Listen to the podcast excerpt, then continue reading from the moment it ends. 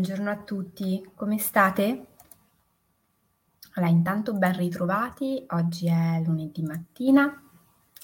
Benvenuto a chi è su Facebook, a chi è su internet, su YouTube, su Instagram. Oggi riprende una nuova settimana e mi farebbe molto piacere parlare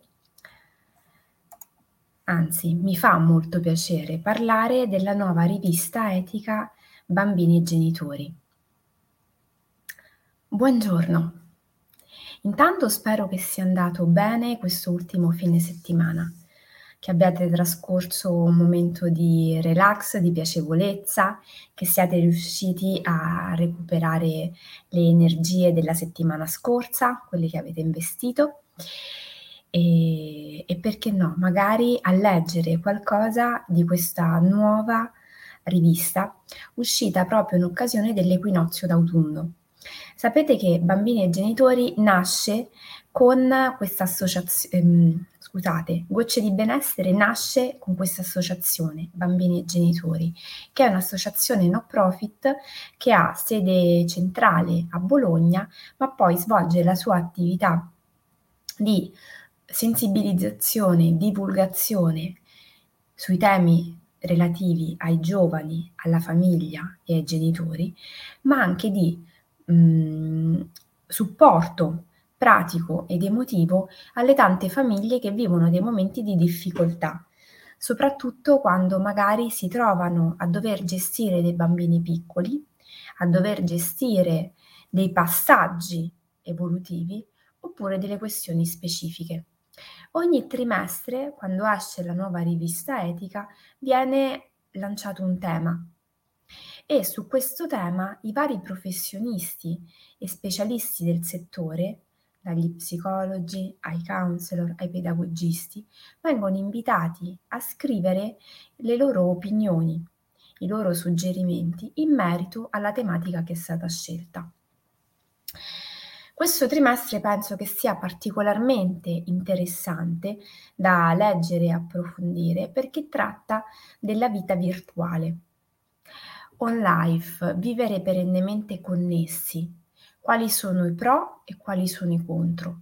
Diciamo che la definizione proprio da dizionario di questo termine, on life, indica la dimensione vitale, relazionale, sociale, comunicativa, lavorativa ed economica, vista come frutto di una continua interazione continua interazione, questo è un aspetto importantissimo da sottolineare, tra quella che è la realtà materiale e analogica e quella che è invece la realtà virtuale e interattiva.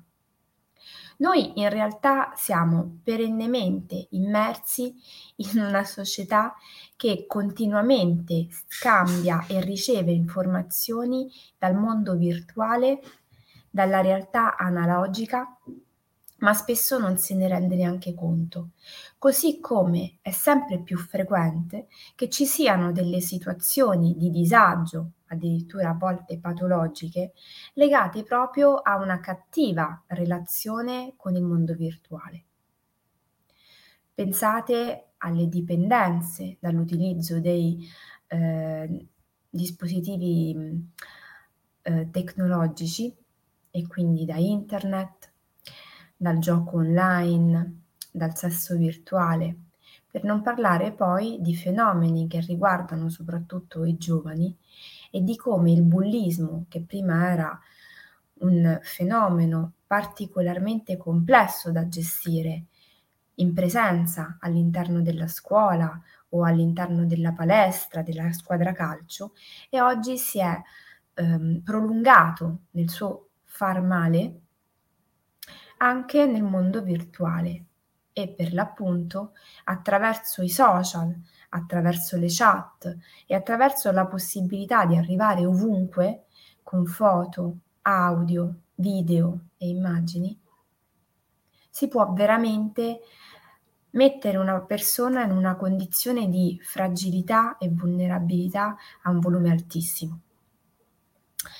Da adulti, da educatori, da genitori, È nostra responsabilità iniziare ad essere consapevoli di quello che accade, dove il concetto di consapevolezza non è semplicemente dire eh lo so, ma internet lo usano tutti, eh lo so, se mio figlio vuole il cellulare, ma che faccio? Non glielo compro? Ce l'hanno tutti.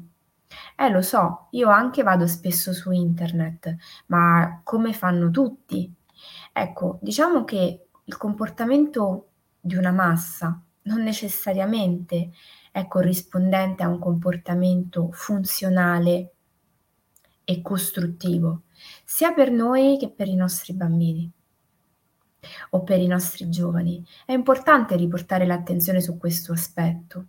Oggi molto di frequente accade che attraverso i tablet, i cellulari, si tengano i bambini, passatemi il termine, impegnati.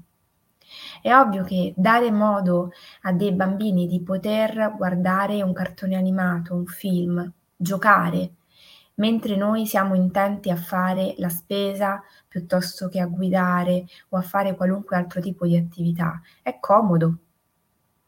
Ci consente di risparmiare energie nell'intrattenerli e allo stesso tempo poter fare quello di cui abbiamo noi veramente bisogno. Qual è il punto però? che nel momento in cui i bambini imparano con una grandissima naturalezza oggi ad utilizzare il touchscreen, a sapersi muovere nella rete, sullo schermo, tra i vari programmi, a utilizzare facilmente giochi, quello che manca ovviamente a un bambino è la capacità di saper scegliere di saper attivare un processo attraverso il quale sappia comprendere dove poter andare e dove invece è meglio, più opportuno che per adesso non ci vada. Questo tante volte anche noi facciamo un po' fatica a comprenderlo. E per esempio quando siamo in dei momenti di difficoltà, spessissimo accade che andiamo nella rete a cercare delle risposte Penso per esempio alla grande eh, diffusione di siti che danno pareri medici rispetto a sintomatologie, a mh, eh, patologie e a come tante persone bypassino il consulto reale con uno specialista e inizino magari a fare delle cure fai da te. Perché Pensano che in questo modo possano arrivare prima alla soluzione, risparmiare tempo, risparmiare denaro, non rendendosi conto che tutto ha bisogno in realtà di una capacità di discernimento. Non è sufficiente leggere il rimedio ad una determinata patologia per diventare medici. Così come è importante informarsi per poi magari discutere dell'informazione appresa con una persona in presenza con la quale interagire. Ecco, facciamo fatica noi a volte a fare questo passaggio, figuriamoci i più piccoli, coloro ai quali noi dobbiamo insegnare che il mondo della rete, il mondo virtuale, è un mondo assai complesso soprattutto perché non c'è effettivamente una modalità per filtrare quello che arriva, così come di filtrare quello che incontriamo. Non lo possiamo fare a monte. Abbiamo necessità di saper comprendere, di avere quegli strumenti che ci consentano di saper dire ok, questo contenuto, questo sito, questa piattaforma non è affine con quelli che sono i miei valori, non penso che sia così veritiera. Non è uno spazio che io posso sentire realmente protetto. Come facciamo ad insegnare tutto questo? A trasmetterlo ai più piccoli? Intanto iniziando ad osservare quello che troverete per esempio scritto a caratteri cubitali nel mio articolo, quelli che sono i nostri comportamenti. Noi da adulti come ci poniamo rispetto al mondo virtuale? Qual è la nostra relazione quotidiana con la posta elettronica, con i social, con il mondo online. Abbiamo ben separati i due contesti, quello privato da quello virtuale? Abbiamo chiaro che quello che le persone mostrano online non è detto che poi corrisponda alla realtà o facciamo ancora un po' confusione? Perché, per esempio, e penso agli influencer che oggi sono diventati il lavoro tanto ambito dai giovani. Spesso accade che se si lavora con gli adolescenti e si chieda a un adolescente tu che cosa vorresti fare da grande? La, do- la risposta spesso è l'influencer, come se l'influencer oggi sia una professione a tutti gli effetti, dimenticandoci un passaggio fondamentale, che non c'è una scuola per diventare influencer e sono realmente pochi quelli che riescono a farlo di professione, spesso magari aggiungendo a quell'aspetto professionale anche qualche altro tipo di attività collaterale che vada ad enfatizzare ma anche a completare quella dimensione. Questo è un aspetto importante perché come facciamo ad insegnare e a spiegare ai più piccoli che quello che vedono nella rete non è esattamente così come lo vedono. La rete di per sé mostra una faccia della medaglia, un aspetto della società, quello che tra l'altro solitamente si sceglie di mostrare. E non per questo tutti i contesti, tutte le persone, tutte le, le realtà scelgono di mostrare la parte migliore. C'è anche chi sceglie volutamente per diverse ragioni di mostrare una parte non necessariamente edificante, non necessariamente positiva così come esiste la possibilità che ci siano delle persone, dei contesti, delle situazioni che scelgano volutamente di mostrare solo un aspetto della loro vita, del loro quotidiano, quello che magari sembra essere più accattivante, più interessante, più entusiasmante. Tant'è vero che spesso accade che ci sia una grande difficoltà ad accogliere la normalità. Quando si vede in, nel proprio cellulare, sui social, un così alto numero di persone che vivono delle vite straordinarie, con tenori di vita assolutamente altissimi, degli hobby assolutamente fuori dal comune. È poi difficile accogliere, accettare valorizzare ciò che si ha, che è un aspetto che per esempio tante volte io no, enfatizzo nelle mie dirette. Stare con quello che c'è, imparare a godere di quello che si ha e a ringraziare per quello che si ha. Come lo si fa a spiegare a un giovane, a un bambino? Intanto iniziando a farci conti noi stessi come adulti iniziando ad osservare la nostra modalità di interazione con questo mondo che sentiamo essere tanto vicino, ma che spesso utilizziamo in maniera assolutamente inconsapevole e automatica. E non è una forma di giudizio, è semplicemente una forma di constatazione, perché ormai è facile accedere al mondo virtuale. Tutti abbiamo un cellulare, tutti abbiamo un computer e tutti con grandissima facilità riusciamo a crearci un'identità che ci permetta di accedere a Facebook, ad Instagram, a YouTube, TikTok, Pinterest e così via.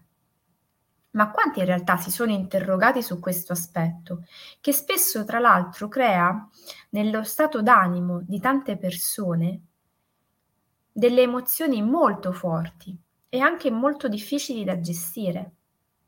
Pensate quanto è complesso il paragone e gli effetti del paragone che molte persone, molti giovani soprattutto, fanno tra la loro vita e quella che vedono proiettata. ripeto, non è una dimensione solo ed esclusivamente per i più piccoli, quella di cui sto parlando. È importante iniziare a farci conti da adulti per poter attivare delle strategie, soprattutto comunicative, con i più piccoli, per poter trasmettere loro gli strumenti e gli elementi che gli consentiranno nel quotidiano e nel futuro di saper valutare e di non, di non scivolare su dei paragoni, delle mh, critiche su loro stessi non supportate da valide motivazioni. Sulla rivista Etica di questo trimestre troverete dunque tantissimi articoli che riguardano il mondo della tecnologia analogico e virtuale e i suggerimenti, le spiegazioni da parte di tanti professionisti che cercano di trasmettere in maniera assolutamente facile e accessibile a tutti informazioni inerenti alla modalità con la quale educare i più piccoli a un utilizzo consapevole della tecnologia. Spesso noi ci dimentichiamo il valore del termine libertà, pensando che la libertà la si insegni offrendola. In realtà, quando noi offriamo qualcosa senza dare tutte le dovute spiegazioni, quello che stiamo dando non è la possibilità di essere liberi realmente, di utilizzare un determinato strumento o un determinato mezzo. In realtà stiamo semplicemente dando la possibilità di accesso a qualcosa che magari qualcuno non conosce, con il quale potrebbe farsi male imparare a dare, oltre all'accesso al mezzo, gli strumenti per poterlo gestire in maniera costruttiva, è dare effettivamente all'altro la possibilità di essere libero, di utilizzare in maniera efficace e costruttiva quello strumento. E questo vuol dire anche saper mettere dei chiari e importantissimi limiti e confini.